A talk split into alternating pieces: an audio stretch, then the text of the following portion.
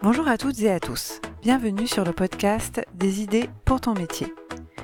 Nous voilà de retour après notre pause estivale. Merci d'être au rendez-vous. Cécile gère des projets d'installation de bornes de recharge pour véhicules électriques. Aujourd'hui, on découvre son quotidien et pourquoi elle pense que si son métier était un livre, ce serait le tour du monde en 80 jours de Jules Verne. Bonne écoute. Bonjour Cécile. Bonjour Claire-Marie. Alors, avant de nous parler de ton métier, est-ce que tu peux nous dire deux, trois mots sur toi? Oui, tout à fait. Alors, je m'appelle euh, Cécile. J'ai grandi donc en, région parisienne et puis après j'ai fait mes études dans un lycée parisien. Ensuite, j'ai fait une classe préparatoire maths sup maths avant de devenir ingénieur euh, chimiste. Donc, tu as fait une classe préparatoire euh, ingénieur chimiste. Est-ce que tu avais déjà une idée de ce que tu voulais faire comme métier plus tard? Alors non, j'avoue que j'ai plutôt procédé par élimination, comme j'aimais bien tout ce qui était maths j'ai fait une filière S, donc scientifique. à l'issue du bac, je savais toujours pas trop, donc je me suis dit pour me donner encore un petit peu de temps, je vais faire une classe préparatoire, comme ça, ça me laisse encore deux ans pour réfléchir avant les concours. Et enfin, quand j'ai passé les concours, c'était encore un petit peu par élimination, c'est-à-dire que j'ai pris un peu la. Je, savais que je voulais faire plutôt de la chimie ou de la physique, et puis j'ai pris bah, la meilleure école qui, qui s'offre à moi à l'issue des concours, et au final, j'ai pas du tout du tout regretté. Aujourd'hui, la chimie, ça te sert? Ben, non. j'ai, jamais fait de chimie dans ma carrière. Euh, mais c'est pas grave.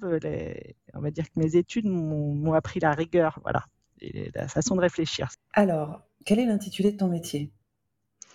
Alors aujourd'hui, je suis chef de projet mobilité électrique. Mmh Est-ce que tu peux nous parler un peu de la mobilité électrique, du contexte et des enjeux? Oui, alors, en, fait, je ne sais pas si tu as euh, entendu euh, dire que le, Parlement européen avait décidé d'ici 2035 euh, d'interdire la vente de véhicules avec des moteurs thermiques, c'est-à-dire qui utilisent du carburant. Ça veut dire qu'en 2035, il n'y aura plus que des ventes de véhicules électriques. Et euh, bah, l'une des contraintes des véhicules électriques, c'est que pour les recharger, c'est pas aussi vite que d'aller en station-service où on fait un plein en 5 minutes. Il faut euh, charger sa voiture sur une prise euh, ou une borne de recharge, et ça peut prendre alors entre 15 minutes et toute une nuit, voire plus, selon la puissance de la borne de recharge. Et donc, si on veut qu'en 2035 tout le monde puisse se déplacer et tout recharger quand il a besoin, bah, il faut commencer maintenant à installer des bornes de recharge si tu as un projet de bande de recharge à, déployer, c'est-à-dire à installer, comment ce projet arrive euh, dans ton quotidien de travail et euh, ensuite avec qui tu travailles pour arriver à une installation réussie? Alors tout ça, c'est des bonnes questions. Euh, donc moi, je travaille avec plusieurs équipes. déjà, il y a une équipe commerciale. Donc leur travail, c'est de répondre en général à des appels d'offres qui sont lancés soit par des chaînes de magasins ou par des collectivités, des villes qui veulent installer des bandes de recharge euh, dans, la rue pour euh, leurs habitants. Ensuite, il y a mon équipe, l'équipe projet, qui permet donc d'installer les bornes de, recharge électrique euh, sur le terrain.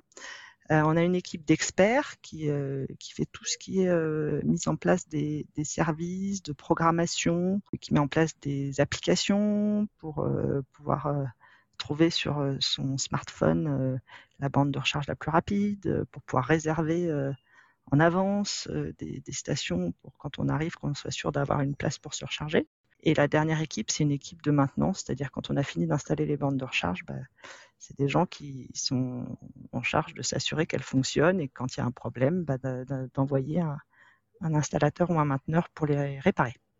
Super. Je te propose du coup qu'on fasse un zoom sur la team projet puisque c'est la tienne. Voilà, donc de, mon côté, euh, comme, euh, comme j'ai dit, je fais partie de l'équipe projet euh, d'installation des bandes de recharge. Donc, on, on a de la chance, c'est un métier qui n'est pas du tout routinier. On va dire que sur un projet, un projet, ça dure entre 18 et 24 mois en général. Donc le, but du projet, c'est d'installer, ça peut être d'installer par exemple 100, 200 stations de recharge selon un planning qui est défini au début, en général dans un contrat, et avec un budget. Ok. Et ce que j'entends, c'est ce qui te plaît, c'est que c'est pas trop routinier. C'est ça. En fait, il y a différentes phases dans un projet. En général, la première phase, elle est plutôt administrative, et assez intense parce qu'il faut lancer plein de choses en même temps. Donc il y a, mmh il y a une phase d'achat des bandes de recharge et puis des différents matériels dont on va avoir besoin. Euh, on fait aussi un certain nombre de demandes de permis euh, pour avoir euh, ah l'autorisation d'installer dans la rue. Ça se fait pas comme ça, hein, c'est pas l'anarchie. Mmh. Ensuite, on doit aussi parfois demander des autorisations d'aménagement dans des parkings publics. Donc tout ça, c'est voilà une phase qui prend un certain temps. D'accord. Ensuite, on passe dans la phase vraiment d'installation. Alors moi, c'est la phase que je préfère parce que c'est celle où il y a de l'action. Mmh euh, où on va vraiment commencer à sortir de terre les, les premières stations. Et puis surtout, c'est aussi la phase où on va aller sur le terrain. Moi, j'aime bien faire du terrain euh, parce que ça permet déjà de, bah, de, voir la réalité des choses qu'on a préparées pendant, pendant souvent un certain nombre de mois. Euh, et puis surtout, on rencontre des gens, euh, on rencontre les, les techniciens qui font les installations, les responsables de côté installateur, mais aussi nos, nos clients qui vont voir ce qu'on fait, euh, s'assurer que euh, ça a l'air d'être en ligne avec ce qu'ils attendent. Donc toute cette phase, elle est pour le coup, elle est passionnante euh, et puis elle est assez intense parce que là, bah, encore une fois, il y a le planning hein, qui est en jeu. C'est important en termes de crédibilité vis-à-vis du client qu'on tienne nos promesses, sinon il, il, va perdre confiance en nous. Oui, il y a peut-être un peu d'adrénaline aussi quand des problèmes surviennent, justement par, à trouver des solutions rapidement, euh, qui, soient, qui soient bonnes, et par rapport au timing toujours. C'est ça, bah voilà. Il y a des imprévus, alors il y a des, il y a des bonnes surprises, euh, mais on peut aussi avoir des, des, mauvaises surprises. Quand on creuse, on tombe sur un tuyau de gaz, euh, donc on ne peut pas faire la station à l'endroit où, on imaginait. prévu. Ah, euh, donc mm. on doit trouver la meilleure solution qui permette pas trop pénaliser le planning ni le budget voilà, on est dans la résolution de problèmes, mais c'est euh, voilà, c'est, ça fait partie intégrante du, travail de, du chef de projet.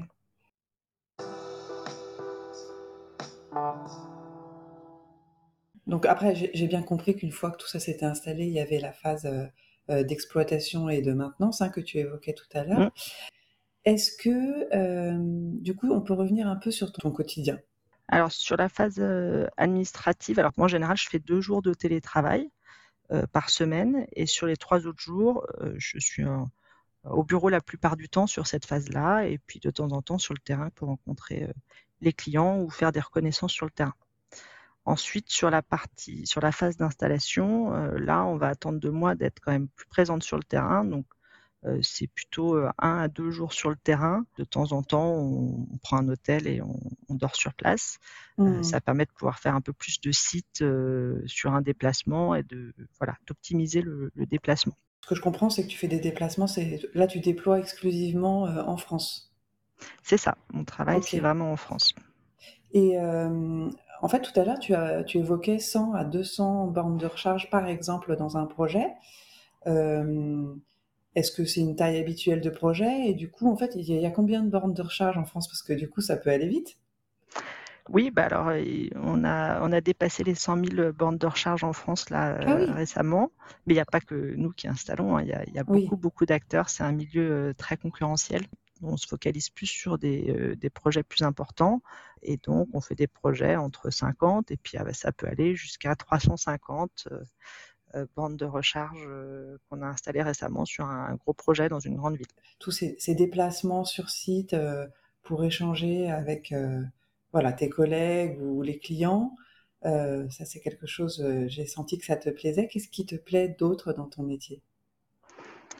Alors, il y a, voilà, moi, ce qui va toujours plus dans, dans, dans, ce, type de métier, c'est les relations humaines. Donc, effectivement, il y a le fait de créer un lien de confiance avec le client, euh, et ça, ça passe par le fait euh, d'être professionnel, de tenir ses engagements, de répondre quand il a des questions ou des inquiétudes. Et puis, il y a, aussi la relation avec euh, les, installateurs sur le terrain et les techniciens, parce qu'on est aussi le, garant de la, sécurité sur le terrain, de s'assurer que bah, les gens qui travaillent sur le terrain font les choses dans les règles, alors oui, de qualité, mais aussi de sécurité, et que tout le monde va rentrer chez soi indemne. Et donc ça, ça mène à des échanges euh, autour de certaines pratiques, pourquoi ils travaillent comme ça, est-ce qu'il n'y a pas d'autres moyens de faire, euh, est-ce qu'il euh, faut qu'on en parle avec leur management pour trouver d'autres solutions, etc. Et donc tu parlais d'un rythme fort de, développement des bandes de recharge. à un moment, j'imagine que ça va s'arrêter. comment tu vois l'évolution de ton métier? Alors, oui, il va certainement y avoir un pic là dans, les prochaines années. Je pourrais être encore une fois prêt en 2035. Ensuite, bah, les bandes de recharge, elles ne vont pas avoir une durée de vie infinie. Hein. Une bande de recharge, ça, ça peut durer 10, 15 ans grand maximum. Donc ça veut dire que tous les 10 à 15 ans, il faut remplacer. Et puis il y aura des nouvelles technologies, des bandes plus efficaces. Donc même s'il y aura peut-être un peu moins d'équipes en France qui font ce type de projet, euh, bah, il y en aura toujours qui seront en charge de euh, remplacer les vieilles bornes, mettre en place euh, les dernières technologies, etc. Et du coup, je voulais juste en profiter pour revenir justement sur ces, sur ces nouvelles technologies. Est-ce que ça impacte ton métier plus particulièrement ou, pas plus que d'autres métiers? Donc il y a un certain nombre d'algorithmes selon en fait les contraintes des clients. Par exemple, il y a des clients qui veulent se recharger que la nuit euh, parce qu'ils ont besoin du véhicule le jour, ou d'autres euh, qui veulent se recharger euh, en heure creuse pour payer moins cher. Selon les contraintes des clients, il y a différents types d'algorithmes pour leur permettre d'optimiser la recharge en fait ah par rapport au mmh. temps qui leur est donné et les contraintes aussi de puissance. Ça peut aussi être le, la disponibilité de puissance sur le site qui, euh, qui est contrainte euh, et mmh. qui fait que bah, il va falloir euh, être un peu plus, enfin faire une recharge encore plus intelligente pour, pour optimiser la, la station de recharge. Ça marche. Alors, si ton métier était un livre Alors, j'ai pensé au Tour du monde en 80 jours ah bon? de Jules Verne. parce que je trouve qu'il y a pas mal d'analogies. Le, projet de Phileas Fogg, c'était de faire le tour du monde. Tout à l'heure, on, parlait euh, de, contraintes de planning et de budget. Bah, lui, son planning, c'est clair, c'est 80 jours. il devait avoir son propre budget pour, euh, pour faire l'ensemble de, sa tournée. Euh, ensuite, bah, tout comme un projet, Phileas Fogg, avant d'arriver en Asie, il a dû passer par l'Europe de l'Est, puis l'Inde, arriver en Asie, traverser le Pacifique, etc. Donc le projet, c'est pareil. Un projet, c'est un enchaînement d'étapes qui se font dans un certain ordre. On peut pas faire une étape avant une autre. Il faut les faire dans le bon ordre pour arriver à la, suivante. Et puis ensuite, comme on en parlait tout à l'heure, euh, il y a des aléas, des imprévus, comme a eu Phileas Fogg aussi tout au long de son périple, mais il trouve des solutions. Euh, et au final, bah, il arrive à, accomplir un, exploit qui est de, faire son tour du monde en 80 jours. Et bah, nous, euh, malgré les aléas et les solutions qu'on va devoir trouver, bah, l'objectif, ça sera de terminer notre planning et encore une fois dans notre, dans notre budget. Super, j'adore ton parallèle. Merci Cécile. Bah, de rien, Claire-Marie. J'espère que ce témoignage vous a plu et vous a donné des idées pour votre futur métier. Cela nous intéresse aussi de savoir ce que vous en avez pensé, si ce témoignage vous a inspiré. Dites-le nous en commentaire, par mail ou via votre application d'écoute. À bientôt!